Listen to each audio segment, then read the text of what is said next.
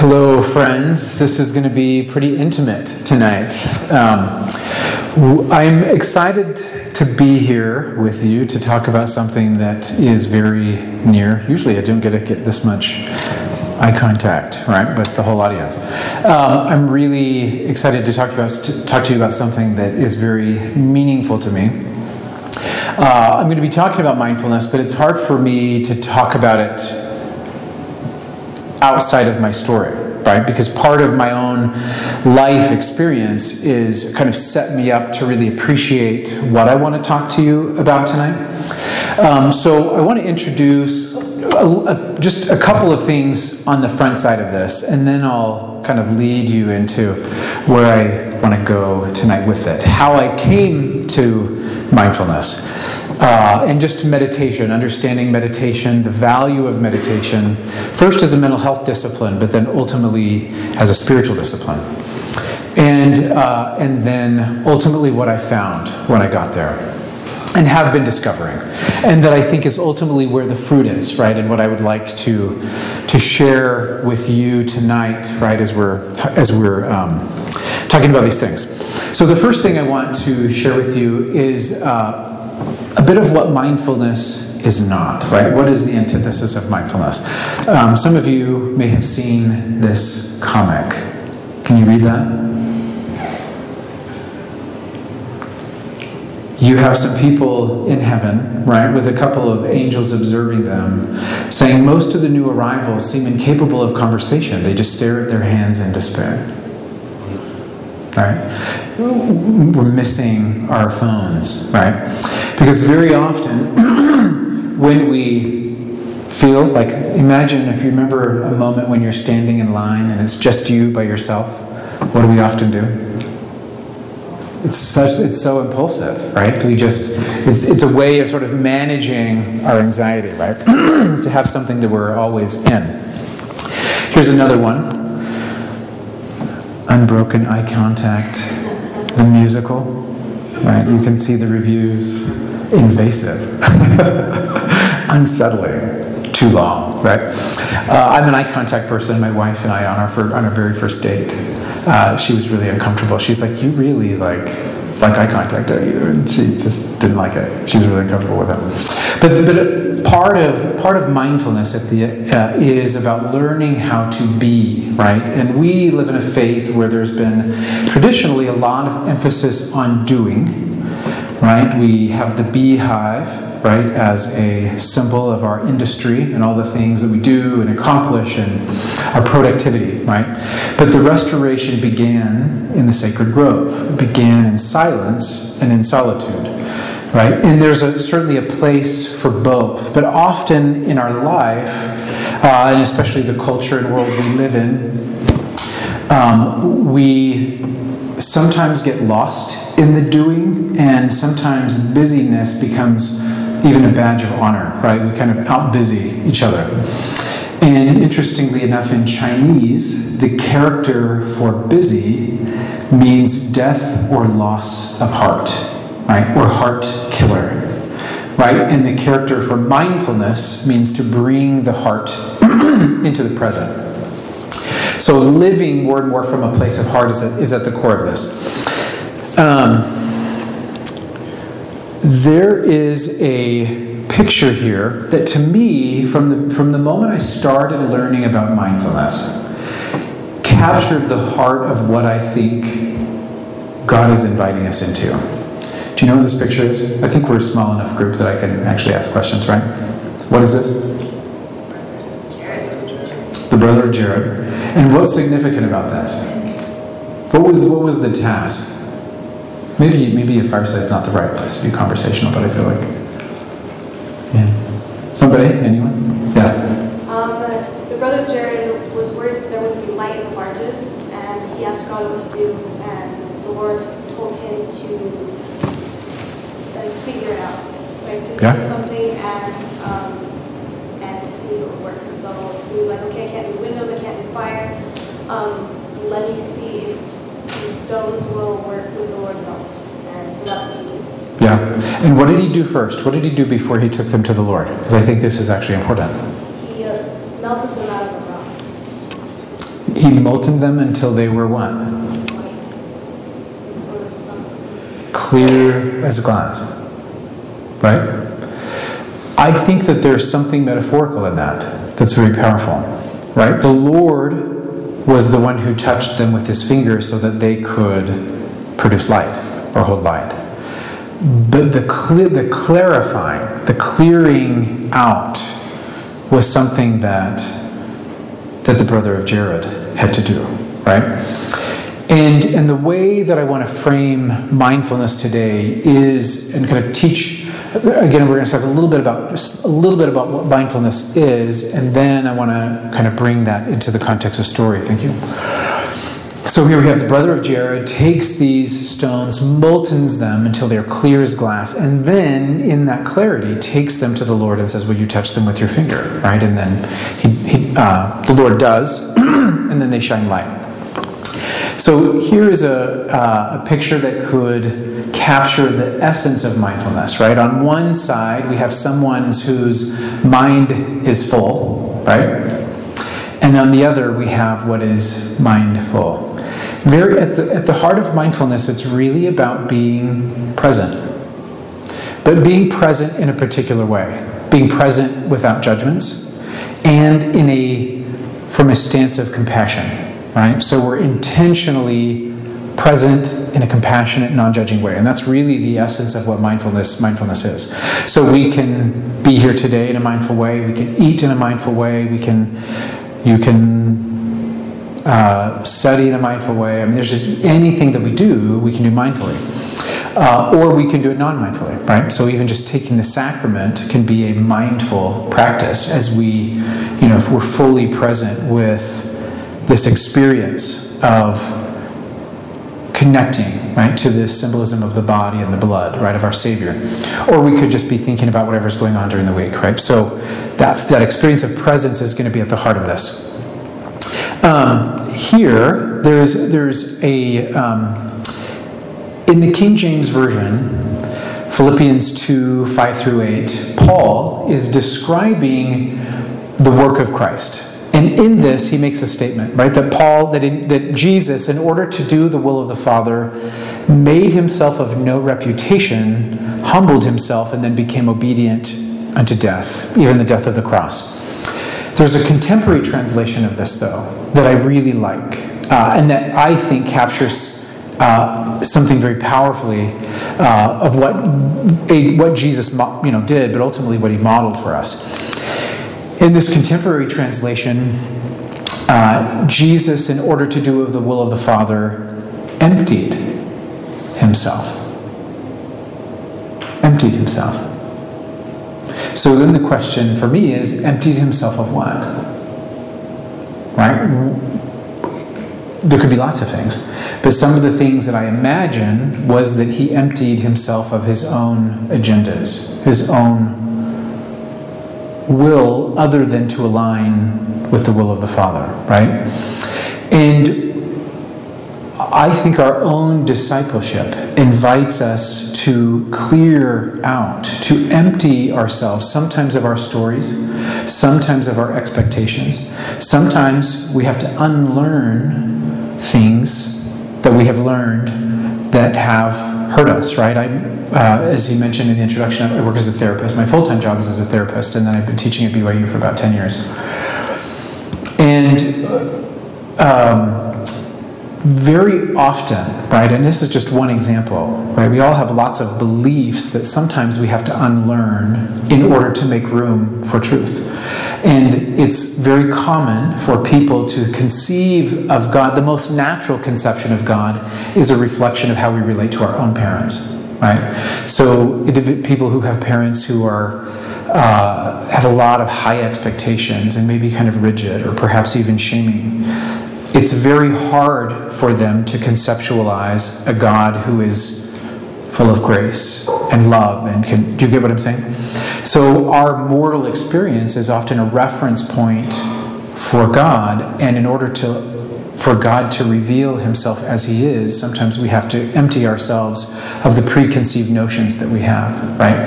Empty ourselves of the stories and the expectations. And this is where I want to go back to where, where my story and some experiences that I had that really ultimately set the stage for this. So when I was, uh, I did my undergraduate work at BYU, and the, during my senior year at BYU, I had a bit of an existential crisis, and then at some point, as I was working through that, had some very powerful spiritual experiences where I just felt God sort of, I felt enveloped in love, but also there was some instruction in that, and it was a very healing experience. But in that, right, and, in, and you can imagine in the church, right, especially young adults, you know, we talk a lot about marriage, right?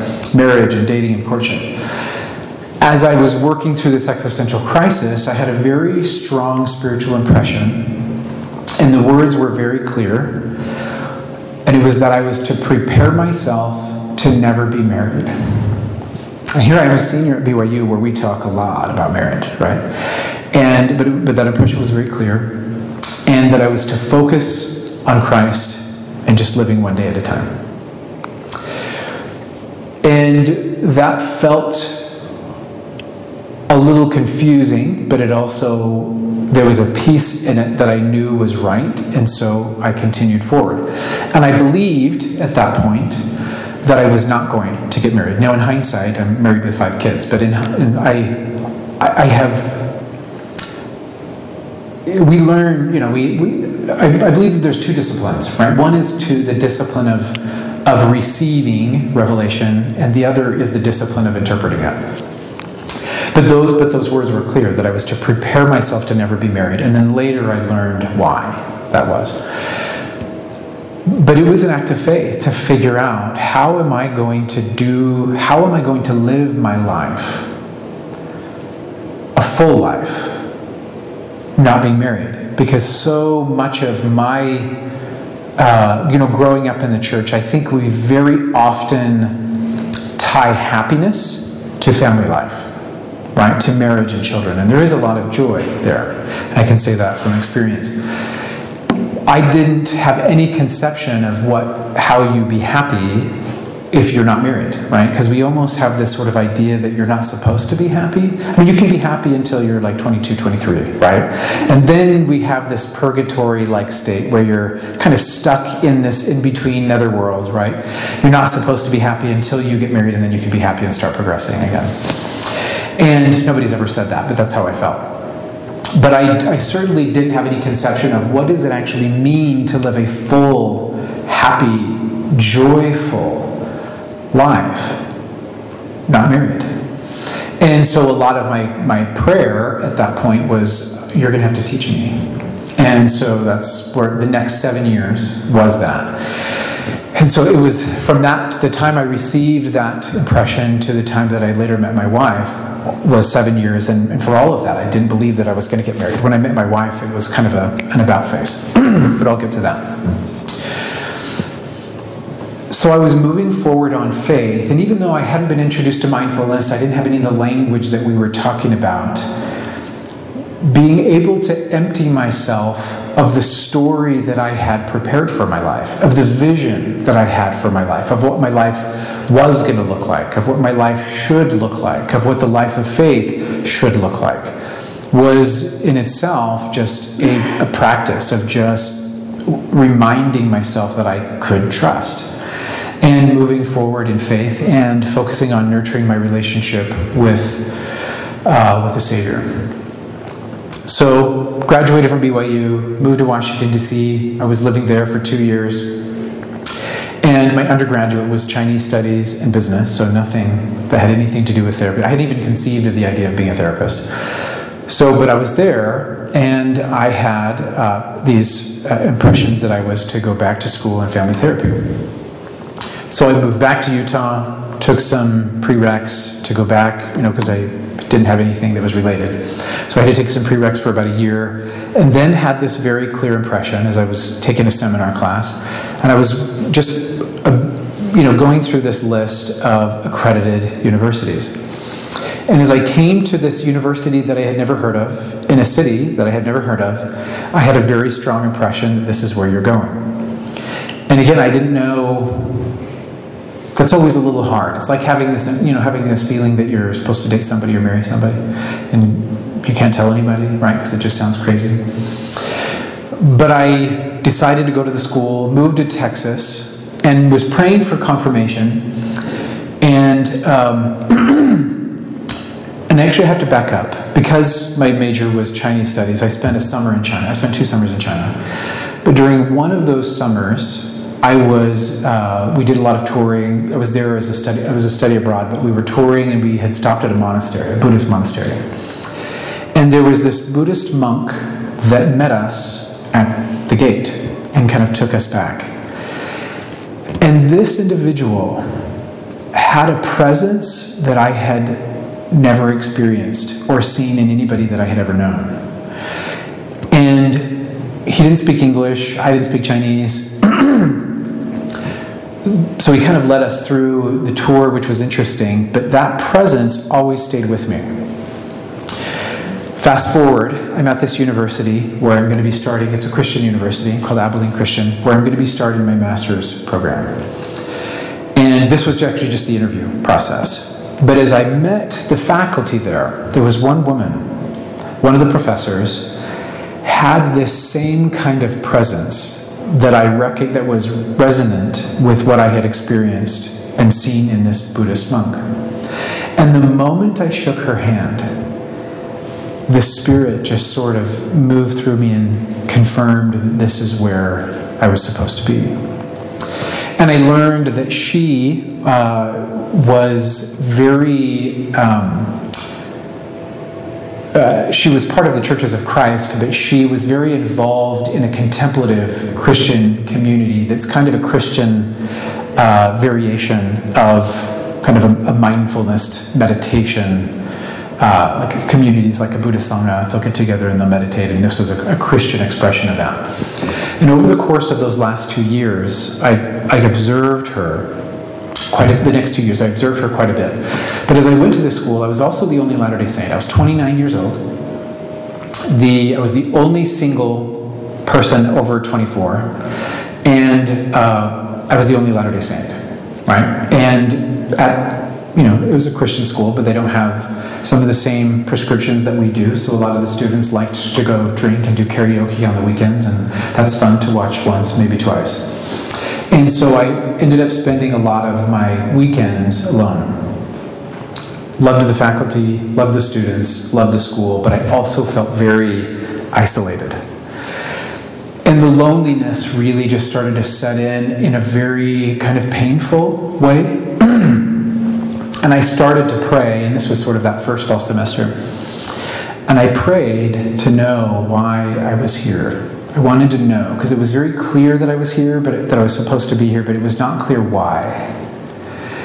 And so I just continued to ask that question. And over time, I started to hear the words and then reinforced to learn meaningful solitude to learn meaningful solitude. The idea, with it, the feeling that I, I needed to learn how to be alone and not feel lonely. Could I be alone and feel full in God? Now, I've always been a believer in the church. Um, I think faith is one of the spiritual gifts I've always had, the gift to know. I've just always known, even through my existential crisis, I, I just I knew that the church was true. I just couldn't. There were questions about my place in it. And as I was having this, as I was kind of sitting in this, I, so I knew that the church was true, and my testimony, and I believed in God, and I believed in God's love, and I'd had some spiritual experiences but I think my relationship with God still was primarily institutionally mediated. I don't know that I knew how to have a relationship with God outside of just church activity. Does that make sense? And this is what I felt God was calling me into. Like, I want you to learn how to be with me and feel full. Uh, and, and that was a new, again, the idea was new not conceptually, but experientially, it was new. And so I spent a lot of time by myself, just practicing meditation, practicing being, you know, practicing being quiet. And then I moved to Lubbock to start my doctorate, and they had a Buddhist Sangha there. So I attend this Buddhist Sangha and meditate, do these half day meditations on Saturdays, and then I would um, go to church on Sunday, and you know. And but as I would sit in these meditations, the most natural place for me to be is I'm clearing my mind, right? Emptying myself of agendas, of stories, of learning how to observe thoughts without identifying them, learning how to observe emotions without identifying with them right? Being with the body without identifying with it, right? And in these moments of just practicing emptying and being, the most natural place for me to want to be was with God. And I would find myself just wandering into prayer quite regularly. And that relationship that I started to, to forge in this being kind of way, you know, because again, a lot of my prayers over my life were kind of transactional prayers, right? If you remember, President, uh, not President, Elder Christofferson talked about the divine vending machine, right, in a conference or two ago. But he talked about how very often our relationship with God is kind of this transactional relationship. We want certain blessings, so we put in the tokens, we pay the price, and we expect God to pony up and bless us in the ways that we've been told, right? Uh, that He was supposed to bless us. And Elder Christofferson was inviting us into a different kind of relationship with God, a less transactional relationship. And a lot of my life, my prayers were transactional. I said my prayers and I thanked God for the things I was thankful for, and I asked for the things. Just sitting with God was a new experience for me. Uh, Saint Teresa, Mother Teresa, she. Um, was asked once, she, in an interview, the interviewer was asking her for about prayer because she talked about how where she, she would pray for hours and sit in prayer for hours. And he said, What do you do? Like, what do you say for hours when you pray? And she said, I don't speak, I mostly listen. And he said, What does God say for hours? And she said, He doesn't speak, he mostly listens. And to the Western mind, not much is going on there, right? But there's there's a lot happening there, right? And if you're familiar with the idea of it, if you if you um, bang a tuning fork and it's humming, does anybody know what happens if you bring another tuning fork into proximity? This tuning fork, even without plucking it, as it comes into proximity, it will pick up on the vibration of this other tuning fork and it will start to vibrate. Right? Just by virtue of feet picking up on that energy, the vibration.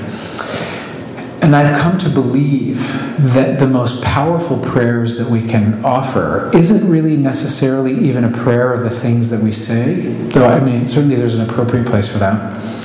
I think the most powerful prayers that we can offer are the prayers where we just open ourselves up to be in God's presence. I want to share, I'm going to skip, this is going a little bit direct, a little bit of a different direction than what I conceptualized, so I'm going to skip around here a little bit.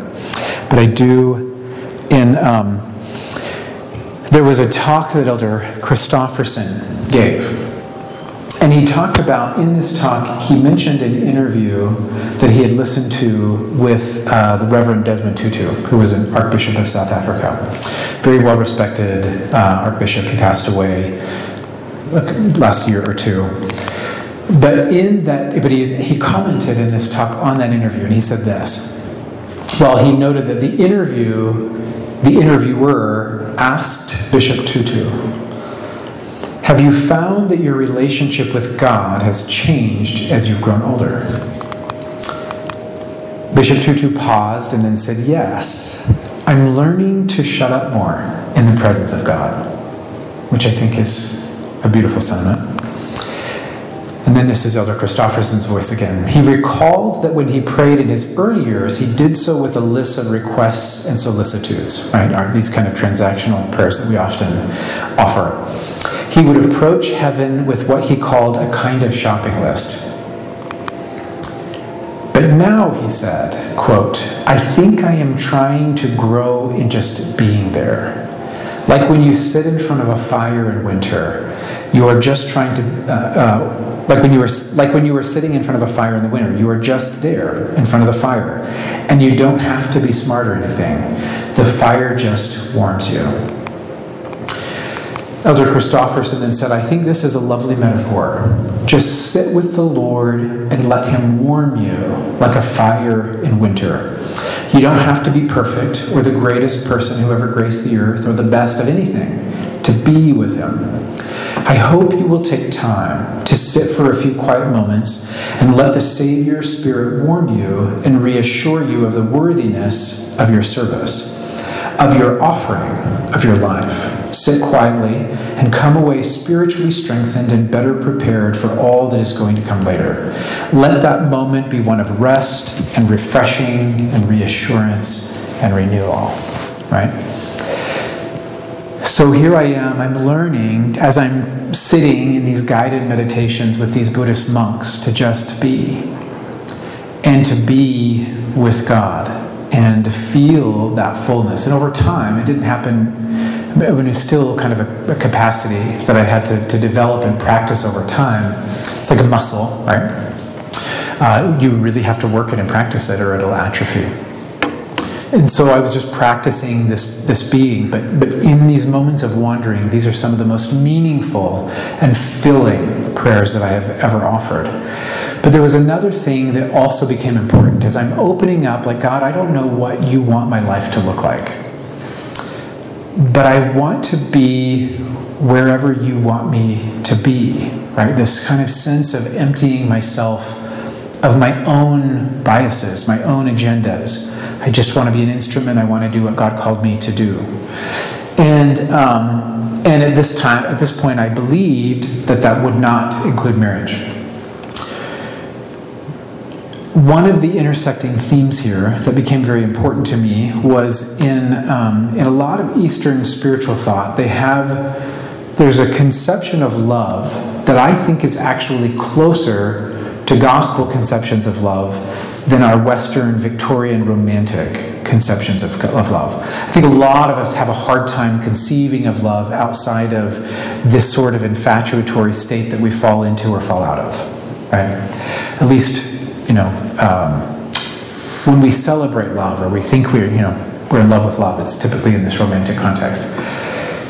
In Eastern, one of the things as I started kind of learning about mindfulness and listening to some of these mindfulness teachers, this theme of love came up quite a bit.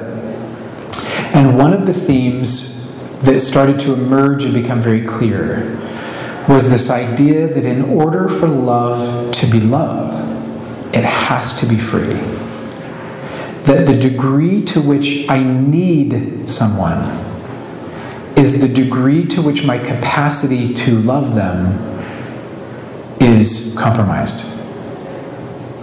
That's a little hard for us to sit with, right? Because the idea that I need you, right? You make me so happy, or you meet my needs. I can't live without you. We love that stuff, right?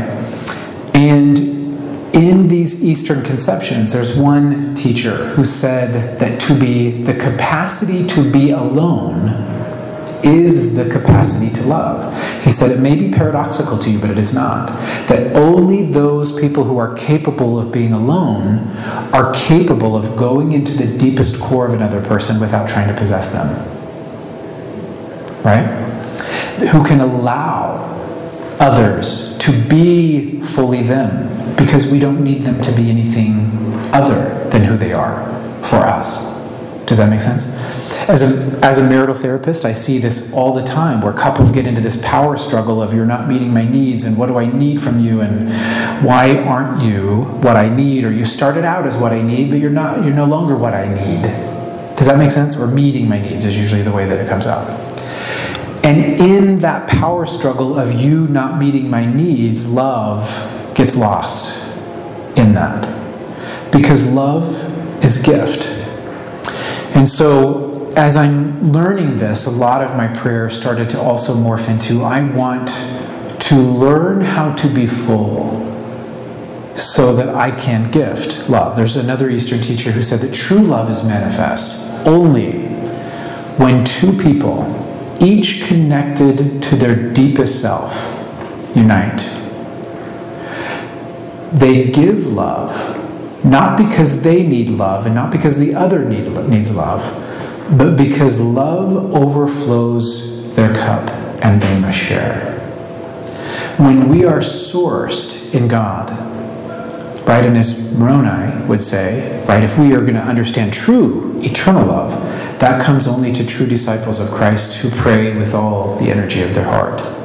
Right? It's this eternal conception of true love isn't something that we can get even in our own purely human efforts. It is a spiritual gift that comes. And I believe that as we sit in God, as, as we are fueled in God, we can we will grow into a kind of love that can truly sustain eternity. A lot of our Western conceptions of love can barely sustain mortality, right? If you think about the divorce rates and, you know, romanticism, the interesting thing historically is, is every culture that's embraced romanticism as its primary form of love, you also see divorce rates skyrocket, right? Because as much as we love the feeling of romanticism, an emotion cannot sustain an eternal marriage. There's something deeper that can sustain eternity. And I believe that's only an eternity, an eternal quality of love. So as I'm having a lot of these insights, um, I, that my prayer was more about not looking for love outside, or not looking for love from others, but wanting to, God to teach me how to love, and then feeling like I could give that this is where it starts to get um, uh, beautiful to me, but conflicted to my now wife. So, as I'm in Lubbock, I started, you know, as I'm having these feelings, I started to get to this place where I just felt like I get it.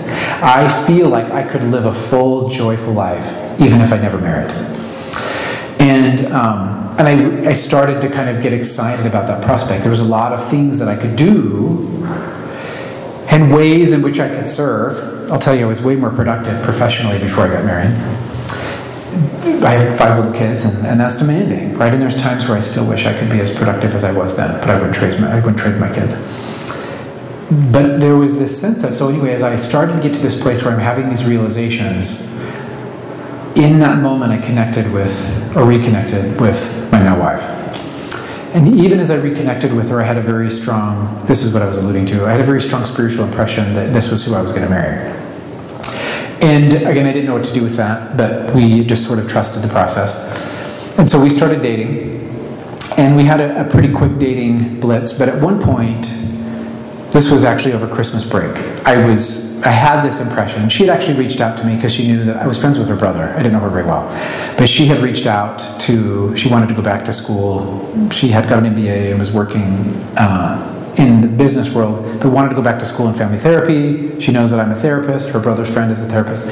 So she's like, Can I ask you some questions? And I said, Yeah, i am actually going to be in Utah for Christmas break, so I'd love to take you out.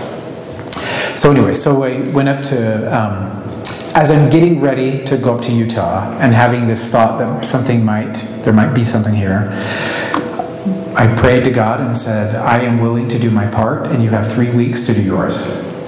And so we went on this kind of dating blitz for the, for the three weeks that I was in Utah. And then she came down to Lubbock, where I was doing my doctoral work, Lubbock, Texas.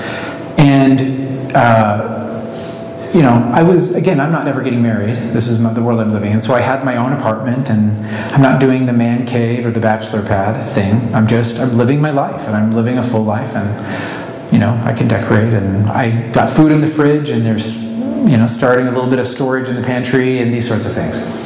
So anyway, so my wife is, well, then, now wife later, then this Danielle who I'm dating, she starts going through my apartment and she's like looking in i mean she sees that it's nicely decorated and she's looking in my fridge and i've got food and she looks in my pantry and i've got more food and like she and you could i could see her kind of deflating and she didn't talk about it then. We weren't really in a place to make any real decisions then, but at the end of that trip, we decided that she was going to move down and, and we were going to start dating, with the intent to date to ultimately likely get married.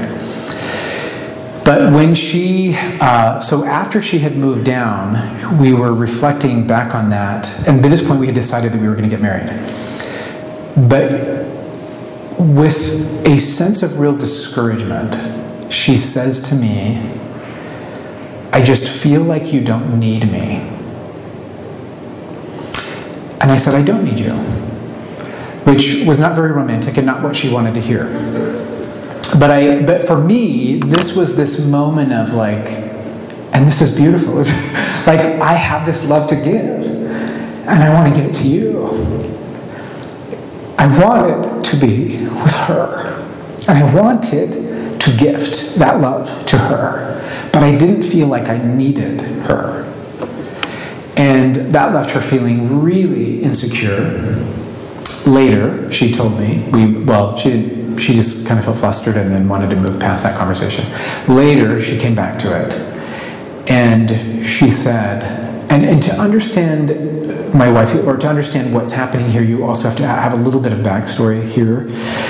In that we all often have a little bit of um, we all have a little bit of a hustle hustle for love, hustle for worthiness, right? And one of her ways, one of her protective mechanisms in relationships was that she would try to make the guys who she was dating need her so they wouldn't leave her, right? If they could need her, that reinforced this sense of security about the relationship. You kind of following me? But that's a double edged sword because also at the same time, this very thing that she's doing to reinforce security also reinforced a kind of insecurity. Because the other shadow side of that is if you didn't need me, would you want me? Would you choose to be with me? And so, and that was just sort of this kind of cycle that she would play out in uh, these relationships that she was in. And with that as backdrop, she said to me, she's like, I really hated that you said that. And she said, as I sat with that and just sat with how that, as I sat with how that made me feel, and how insecure that made me feel, she said, I had this moment of awareness that I believed that your love was a choice, and I trusted that you would not unchoose it. And when I had that awareness, I felt more secure than I've ever felt in any relationship that I've been in. As I truly believe,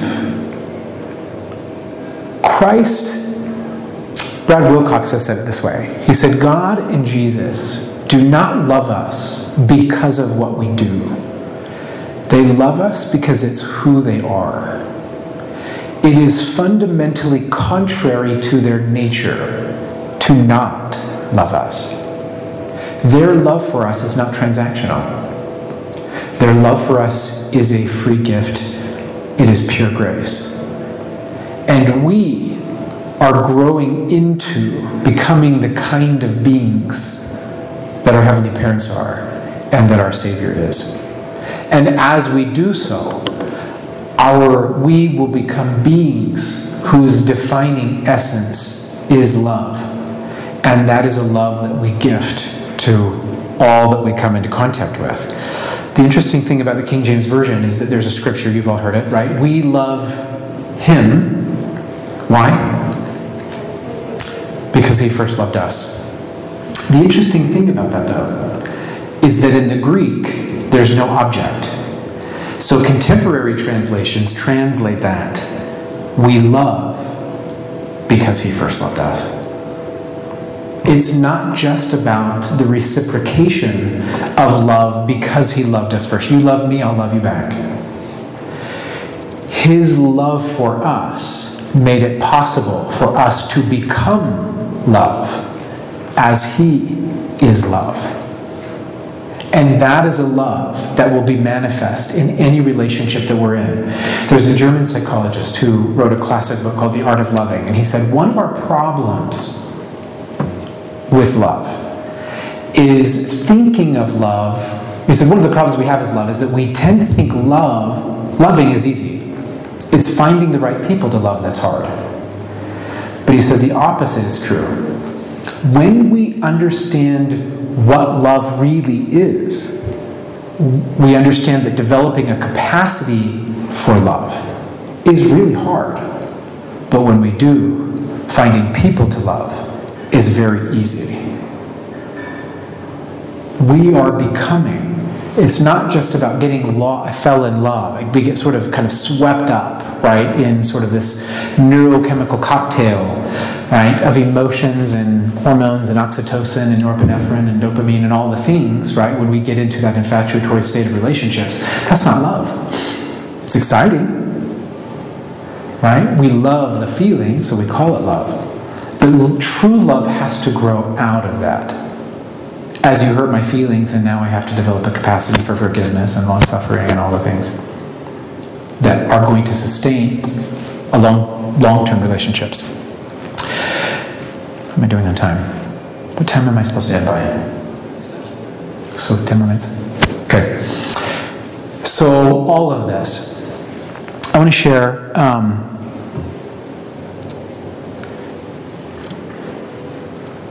my wife has often reflected back on that conversation, right? And that is still my goal, right? I want to be in a place always where my love can be a gift and it's not contingent upon what you do for me, right? Or what my wife does for me, or what she doesn't do for me, or what my kids do for me, right? Um, it needs to be, and I actually think the closest that we get to just pure expression of charity is in more of a parenting relationship because it is all gift, right? You just expect very little from your kids. They're often a kid can't give much to you. And you just have this love that just flows from places you didn't even know existed, right? For these little baby humans, right? That we get stewardship over.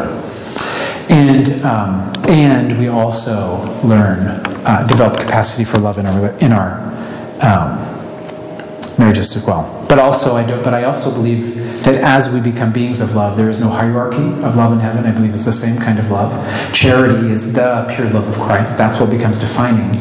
And that love is something that we experience in the whole of the body of Christ, not just in our immediate familial relationships. Um, so, to move on a little bit, we often talk, right? We often ask this question, right? Are we singing the song, I'm trying to be like Jesus, right?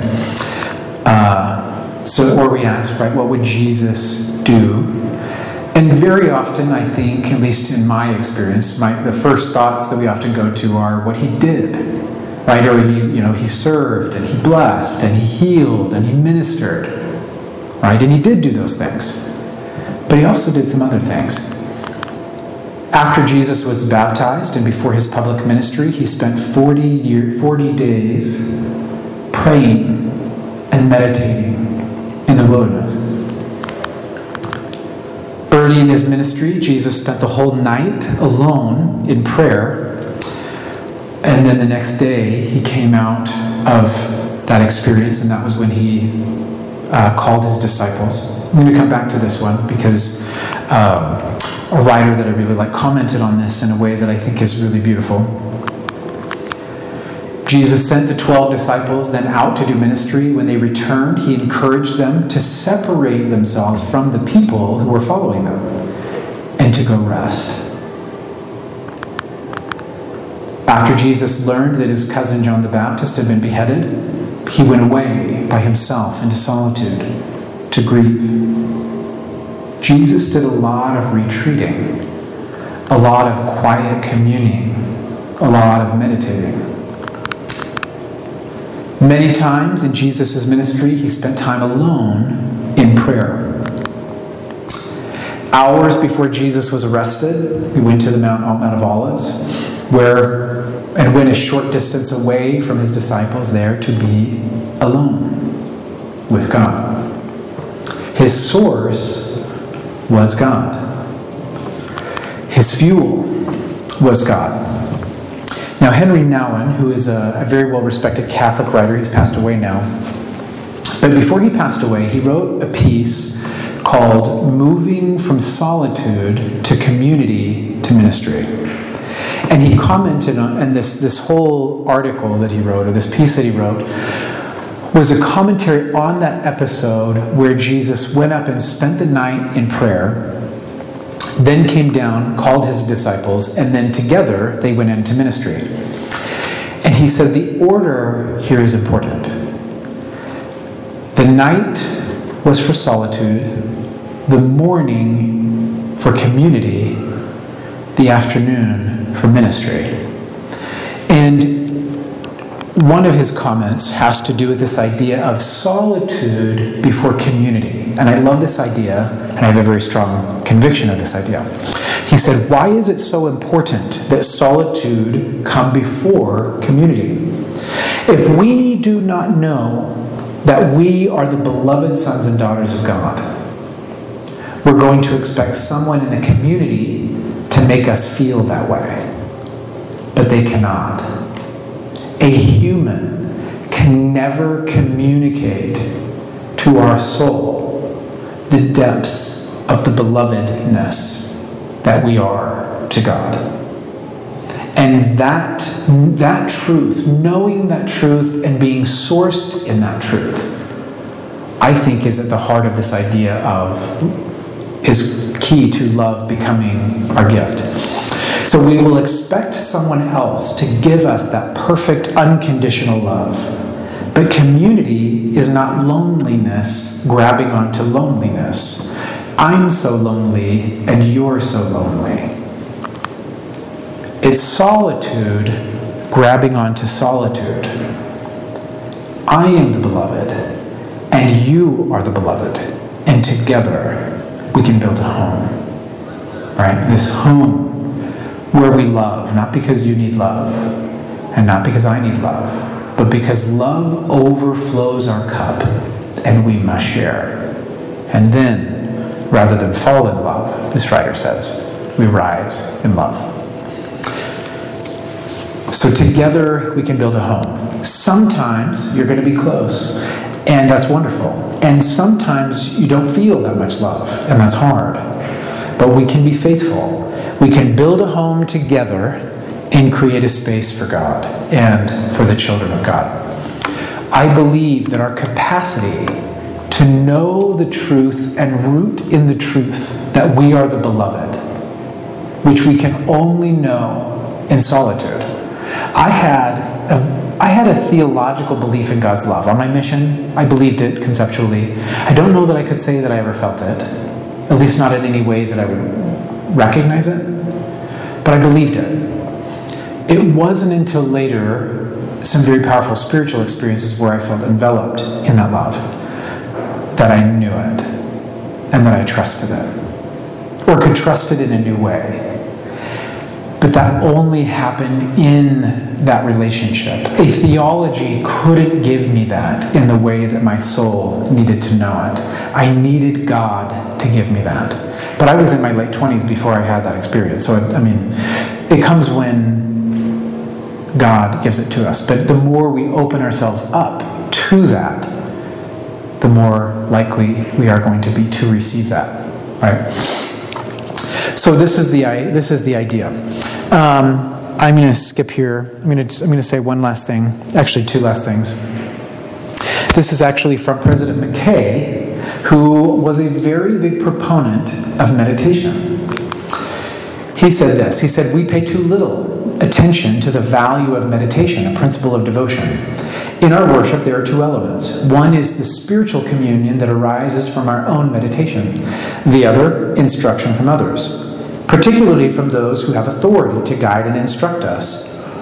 Of the two, the more profitable, introspectively, is the meditation. We spend a lot of time in, in, in instruction, and there's certainly a place for that. How much time do we spend in communion, in solitude, in relationship, rather than lecture?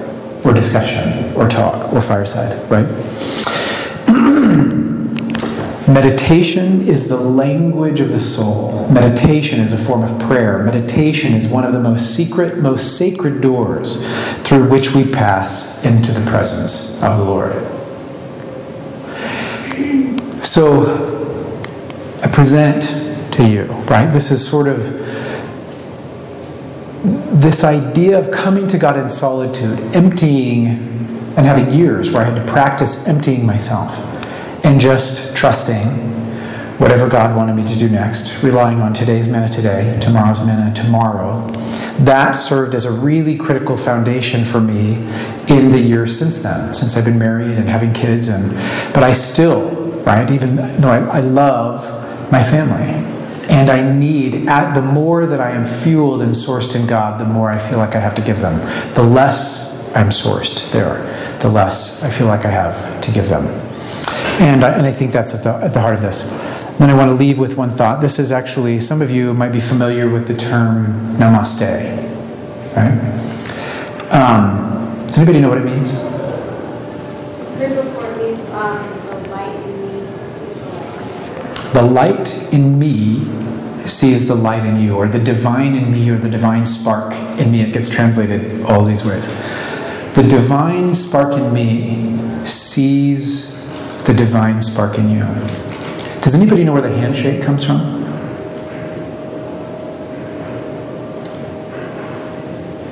In the West, the handshake came out of a greeting to show you that I don't have a gun or a weapon.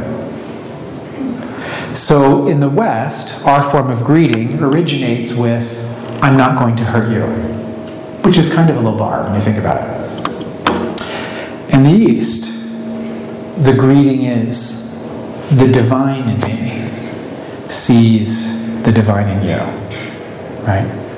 And together, right, we build a home. The sentiment of that, I think, is really, really beautiful. And I think that is what God is calling us into all the time. Uh, Virginia Hinckley Pearce, uh, President Hinckley's daughter, she said this. She said, Namaste. It means, roughly translated, I honor the deity within you. And that is precisely what we do when we open our hearts to one another. We honor the fact that he or she, like us, is a child of the same loving Father, worthy of respect and careful attention. Mindfulness is cultivating, bringing the heart into the presence, present. And as I bring my heart into the present, I can gift that to you. I can be with you from a more open space. And uh, one last quote that I'll close with is a Christian writer. Uh, this is one of my favorite quotes of all time. Um, he said this He said, To be loved but not known is comforting but superficial. To be known and not loved is our greatest fear. But to be fully known and truly loved is, well, a lot like being loved by God. It is what we need more than anything. It's what liberates us from pretense, humbles us out of our self righteousness, and fortifies us for any difficulty that life can throw at us. And my testimony is this that my, the capacity for mindfulness, of being fully present with heart, with our, in our hearts, enables us to hold ourselves more as we open up into relationships with others. We allow, we're able, we allow others to see into me or to experience deeper intimacy with each other. And it also uh, enables us to be more fully present, to fully see the people around us. And the more we open up to each other and allow ourselves to both be seen, be known, be loved, and see, know, and love, all capacities that mindfulness helps us to practice and to cultivate, we will grow more fully into the divine nature and into the quality and capacity of love that God wants for us. Thank you for letting me be here with you today. I want to bear my testimony that mindfulness is a principle of the gospel. Jesus had a lot to say about the state of our hearts and the cultivation of heart that is inherent in mindfulness is at the heart of relationship with ourselves, relationship with each other, and ultimately relationship with God. And I want to leave that with you in the name of Jesus Christ. Amen.